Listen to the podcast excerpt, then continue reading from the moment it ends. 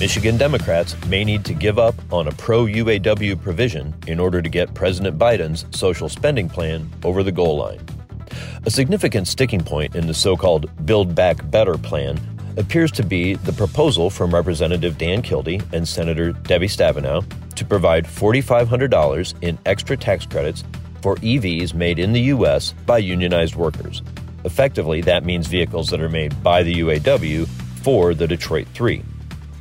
While such a policy would certainly help Michigan, it's hard to see how it can win support from other Democrats, especially those in states where non union workers will soon be making electric vehicles and batteries.